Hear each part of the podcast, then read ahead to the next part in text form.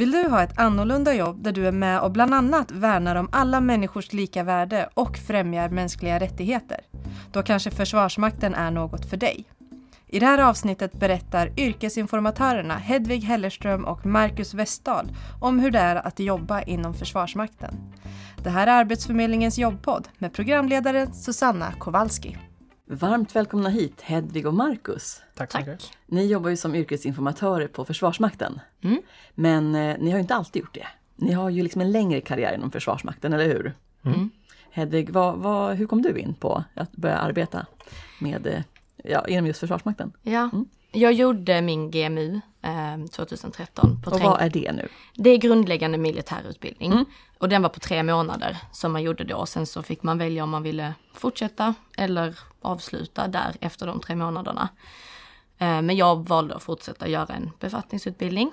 Och då tog jag anställning helt enkelt på trängregementet då som transportsoldat. Mm. Och då gjorde man en befattningsutbildning där vi tog eh, våra militära förarbevis på fordonen vi skulle köra. Vi hade fortsatt eh, soldatutbildning och så eh, och jobbade helt enkelt med det. Eh, och, då, och det gjorde jag i tre år ungefär. Och sen så ville jag inte vara heltidsanställd längre. Så jag tog en deltidsanställning som man då kan göra. Eh, bara skrev ett nytt avtal. Och då jobbade jag istället som, eh, på deltid som yrkesinformatör på Rekryteringsmyndigheten. Mm. Där jag satt och eh, satt med de som sökte. Eh, satt och informerade dem, hjälpte dem lite med vad de, försöka få in lite idéer. När man kommer dit och söker ibland så vet man inte vad man vill och man har inte så mycket, ja men man vet kanske inte så mycket. Så då satt jag där och informerade, hjälpte dem komma in på någon väg liksom. Även satt och lugnade dem när de gjorde testerna så många är ganska nervösa när man Just det. sitter där. Ehm, och sen så hittade jag en jätteintressant jobbannons på Försvarsmaktens hemsida. Ja. ehm, som yrkesinformatör på heltid i Stockholm. Just det. Så det kändes jättesjälvklart för mig att söka det och flytta till Stockholm. Mm. Lämnade dock min sambo, eller jag lämnade inte honom, men jag flyttade ifrån så vi blev särbos. Ja, Ehm, så eh, ja, jag förstår. Mm. Ja, men spännande. Och, och du då Marcus? Ja, jag gjorde min värnplikt eh, i, i Skåne eh, 2009 Ja. som eh, vakt och skottgruppchef. Eh, Och eh, strax innan avslutningen där så, så blev jag vald att sitta i värnpliktsrådet för Försvarsmakten. Och flyttade också till Stockholm då eh, för att under ett halvårs tid då åka runt och besöka alla förband i, i Sverige. Mm. Med just frågor som kopplat till medinflytande. Under den tiden så fick jag anställning som soldat för utlandsstyrkan. Så att då avbröt jag det och åkte till Afghanistan istället. Okej. Eh, På en mentoreringsenhet. Och eh, efter det så tröttnade jag. Ville inte alls vara kvar. Eh, Men och började plugga lite. Och sen så såg jag ett, ett jobberbjudande på, på amfibieregementet i Stockholm. Mm. Och så jobbade jag där i två år. För att sen börja plugga igen. Och två månader in i plugget så kom jag på att yrkesinformatör i Försvarsmakten. Och sen sökte jag det. Och nu har jag jobbat där i två år. Spännande. Och det där visar ju verkligen att ni båda har ju liksom erfarenheter sedan tidigare, väldigt konkret. Mm. Det kan jag tänka mig är en förutsättning för att eh, kunna prata just då, om Försvarsmakten. Eh, för för mig som inte har gjort lumpen och inte varit i kontakt med Försvarsmakten tidigare så eh, är jag lite osäker på sådär, men vad, vilka olika typer av jobb finns det och hur ser karriärmöjligheterna ut och är det liksom lätt eller svårt att få, få arbete? Men om, om ni skulle beskriva vad, vad Försvarsmakten är, vad, hur säger man det på ett kort sätt? Vad säger du Marcus? Ja, det är ju en myndighet som eh, är till för att värna om Sverige och Sveriges självbestämmande egentligen. Att skydda Sveriges gränser. Eh, Och man kan säga att vi har ju alla funktioner som samhället har egentligen. Allt ifrån eh, sjukvård till tekniker till någon som lagar mat till oss och eh, Samhällets alla samhällets alla Funktioner. funktioner egentligen. ja verkligen. Mm. Och alltså just det här med jobbmöjligheter och så, om man, om man gör en grundutbildning på Ja. 9 till 11 månader mot en befattning, till exempel transportsoldat eller kock eller logistiksoldat, då är ju tanken Mm. självklart att man ska få en anställning på det förbandet med sin utbildning på inom den befattningen. Mm. För när man söker, då öppnar ju de, man upp de här platserna Mm. och då vill man ju få in så många som man kan öppna platserna om det låter lite luddigt om ni förstår vad jag menar. Ja, och grundutbildningen, det är det som jag tänker är lumpen. Ja, Eller det som var lumpen det förut? som var lumpen ja, förut. Nu heter precis. det grundutbildning. Ja. Och hur lång tid är den sa du? Det beror på inriktning, Ja. men mot soldat på heltid eller deltid om man vill jobba i Försvarsmakten, då är den på 9 till 11 månader. Mm. Eh, 11 månaders utbildningarna det är ofta mot eh, gruppbefäl eller kanske tekniker och så, de lite mer, eller mekaniker Mekaniker. är det ju. Um, där det är lite mer, eh, man behöver gå med lite, Mm. man göra lite längre utbildning helt enkelt. Just det. Mm. Eh, och sen kan man ju också göra en grundutbildning mot hemvärnet. Vad är- innebär det? Ehm, ja, att vara med i hemvärnet, Ja. det, då är man ju eh, med frivilligt. Helt enkelt man skriver ett avtal med en hemvärnsgrupp. Och då i avtalet står det att man ska göra åtta dygn, åtta till tolv dygn per år. Ehm, att vara med och öva då med sin hemvärnsgrupp. Okej, Men det är helt frivilligt då. Ja, jag förstår. Mm. Och det är ju, hemvärnet jobbar ju inte utomlands utan de är ju endast i Sverige. Just det. Och de kan ju delta under eh, krissituationer som om man tänker branden i Sala till exempel. Där var ju en hel del av hemvärnet inblandat för, i släckningsarbetet. Då. Och Just det. eftersök och så. Jag är förstår. också de väldigt mycket med och hjälper till. Ah, Okej. Mm. Men annars är det grundutbildningen om man är nyfiken på eh, att, att lära sig mer och få in en fot helt enkelt. Hur, hur, eh, hur svårt är det att eh, få en plats i grundutbildningen? Ja, det beror ju lite på eh, personens egna förutsättningar skulle jag kunna säga. Ja. Eh, Och eh, visst, det finns ju en del konkurrens om platserna för att det är många som är intresserade. Mm. Men sen är det ju helt beroende på min fysiska status. Eh, vilka betyg jag haft i skolan till exempel. Just det. Och hur man presterar vid testerna med Rekryteringsmyndigheten. Mm. För det är ändå, det är ändå där som allting sätts. Ja. Att, att om psykologen anser att man är lämplig för en viss typ av tjänst så får Mm. man kanske en viss typ av poäng då i poängsystemet som finns.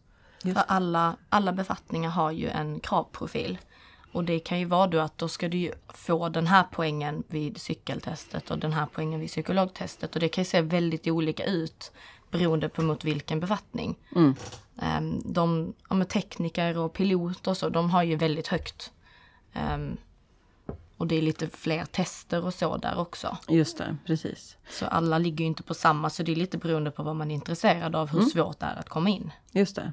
Och jag gissar att man kan läsa mer om grundutbildningen på er hemsida för att få liksom reda på lite mer kvalifikationer och grundkrav och, och så. Ja, ja. absolut. Ja. Eh, åldersmässigt, är det, man ska vara en viss ålder för att kunna söka också eller? Ja, man måste vara minst 18 år för att kunna, kunna ansöka. Mm. Eh, och eh, sen är det ju spritt i åldrarna vilka som faktiskt ansöker. Mm. Så att än så länge så har den varit, som har varit äldst hittills har varit 55 år vid utbildningsstarten. Just det. Ja.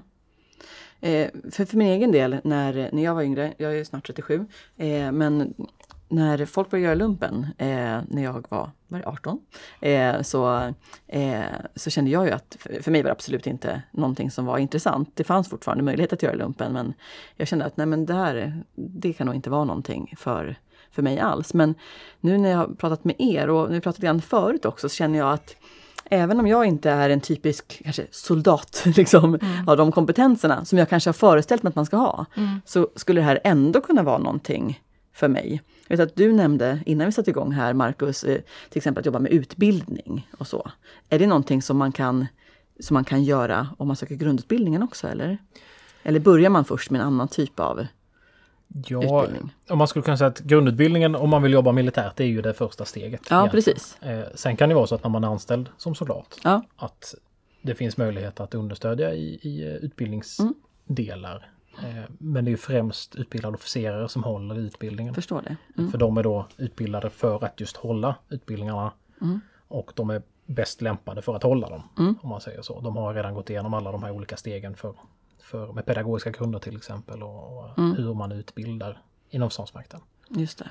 Eh, sen så tar man gärna hjälp av den som är extra kunnig inom ett visst område. Om jag har en, en fordonsutbildning till exempel och, och jobbat med det ett par år eller varit på utlandstjänst med, som förare till exempel. Då kanske jag är bättre lämpad att gå som eh, en assistent så att säga och, och, eh, och hjälpa instruktören att, att utbilda just den här kursen. Just det. Men då är det ändå liksom bredare än man kanske kan tänka sig. Att det inte bara är det här soldat utan att det också finns möjligheter och som ni har beskrivit med era erfarenheter. Att det finns stora möjligheter när man väl har kommit in. Ja, att kunna jobba med många olika saker. Ja. Ja. Men det finns ju inte riktigt heller där den typiska soldaten. Ehm, och det är inte heller, det finns ju inte en specifik egenskap som Försvarsmakten letar efter eller personlighet utan det är alla möjliga egenskaper, personligheter, personliga förutsättningar, så allting. Det ska ju vara blandat för det finns ju så många olika befattningar och en person passar inte till allting utan man vill ju ha ja, men, alla möjliga människor helt enkelt. Ja, och om man tittar på, eh, på sjömän till exempel med, med, på ett fartyg så har ju de olika funktioner allihop. Eh, Och det är inte så många som går på samma funktion hela tiden. De har inte oändligt med platser på fartyget. Så att då är det ju vissa individer som har spetskompetens inom just det området de är satta för att jobba med. Eh, Teknikern till exempel, eller kanske då är det tekniker på, på vapensystem eller på eh, sambandssystem kanske. Eller det, det är en, eh, en mekaniker som kan hantera motorn eller vad det nu kan vara för någonting. Då, då är det en väldig spännvidd på, på olika utbildningar där. Ja. Eh, Och det är ju kanske olika typer av personer som söker olika typer av tjänster. Ja. Så det är ju en, en väldigt spridd där. Om man tänker sig en, en vanlig skyttesoldat. Ja.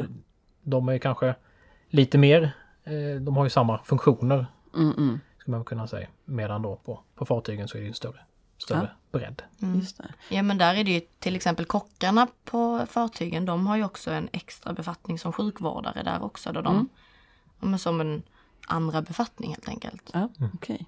Spännande. Visst är ni också ute på många jobbmässor och sådär och träffar personer som är intresserade av att jobba inom Försvarsmakten?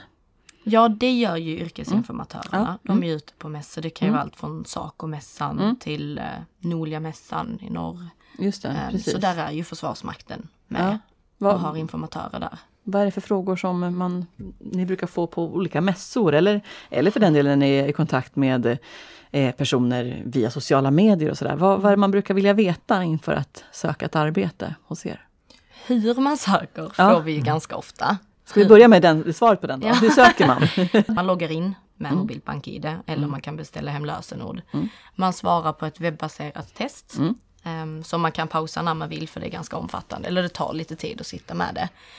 Em, och sen går man vidare där så bokar man en tid Mm. eh, på Rekryteringsmyndighetens kontor för att komma dit och göra testerna. Mm. Och sen kommer man dit, gör man testerna, Mm. åtta timmar är man där. Och det är ju alltifrån eh, psykologintervju, man Mm. träffar läkare, sjuksköterska, eh, man gör cykeltest Mm. och ett, eh, ett muskeltest. Och träffar en yrkesvägledare. Eh, och yrkesvägledaren sammanställer då alla resultat. Och sen så får de ut ett visst värde då på den här personen Okej. som att har fått de här olika resultaten. Och de olika resultaten då, som vi pratade om tidigare med kravprofilerna, att det matchar med, med vissa inriktningar. Just det. Så då kan yrkesvägledaren genom en snabb sökning säga att här finns det utbildningar som passar dig och det är de här olika som kan vara lämpliga för dig. Då. Mm. Det låter jättebra. Ja, Perfekt. Och därför är det ju väldigt viktigt att när man kommer till Rekryteringsmyndigheten att man är förberedd. För får man väldigt bra resultat, eller oavsett vad resultat man får, så kan ju listan bli jättelång. Och då kan man ju sitta med yrkesvägledaren i en timme och ha miljontals möjligheter, inte miljontals, men väldigt många möjligheter. Och då kan det ju bli som ett jättesvårt beslut. Just det. Och tänka, vad men gud, nu, nu, jag kanske vill det, men jag kanske vill det också. Och då är det jätteviktigt att man har läst på innan så man förstår vad befattningen eller vad, vad jobbet är egentligen. Ehm, Och då kan vi få många frågor som är hur stor är sannolikheten att jag kan bli jägare? Ja. Och den är ju omöjlig att svara på. Ja. För Ja. vi har ingen aning om vilken, vilken fysisk förmåga personen har eller Nej. vad de kommer få psykologen. Utan Eller det kan vi ju efteråt, eh, så, när vi kan se deras, deras resultat, då kan vi ju säga att ja, men, du kan kanske komma in på den här utbildningen. Men det är fortfarande en yrkesvägledare som måste fatta det formella beslutet. Just det. Några andra vanliga frågor då, som ni får?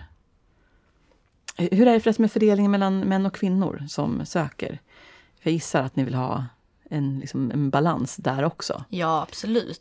Det vill Försvarsmakten definitivt ha. Ehm, jag har ju inte de siffrorna Nej. nu. Det är väl övervägande män som söker. Ja, Ja, Eh, Och jag tror antagna för 2016 var 16 procent. all right. Mm. Eh, Så det är ju inte så högt som vi hade hoppats. Nej. Eh, Men vi jobbar ju ständigt på att, att höja den siffran. Ja, jag tänker vi kan passa på till de som lyssnar nu. Att Ja. man känner sig att det, är, att det kan vara någonting, oberoende om man är en tjej eller kille sådär, att, att det kan verkligen vara någonting att tänka på. Så, för att ja det är för jag, alla, ja, helt enkelt. Ja men absolut och jag tror att det för en kvinna kan det nog vara lite avskräckande också. Man vågar nog inte riktigt ta steget. Men det är väl det vi jobbar med ja, med att försöka nå ut till dem att det är inte så.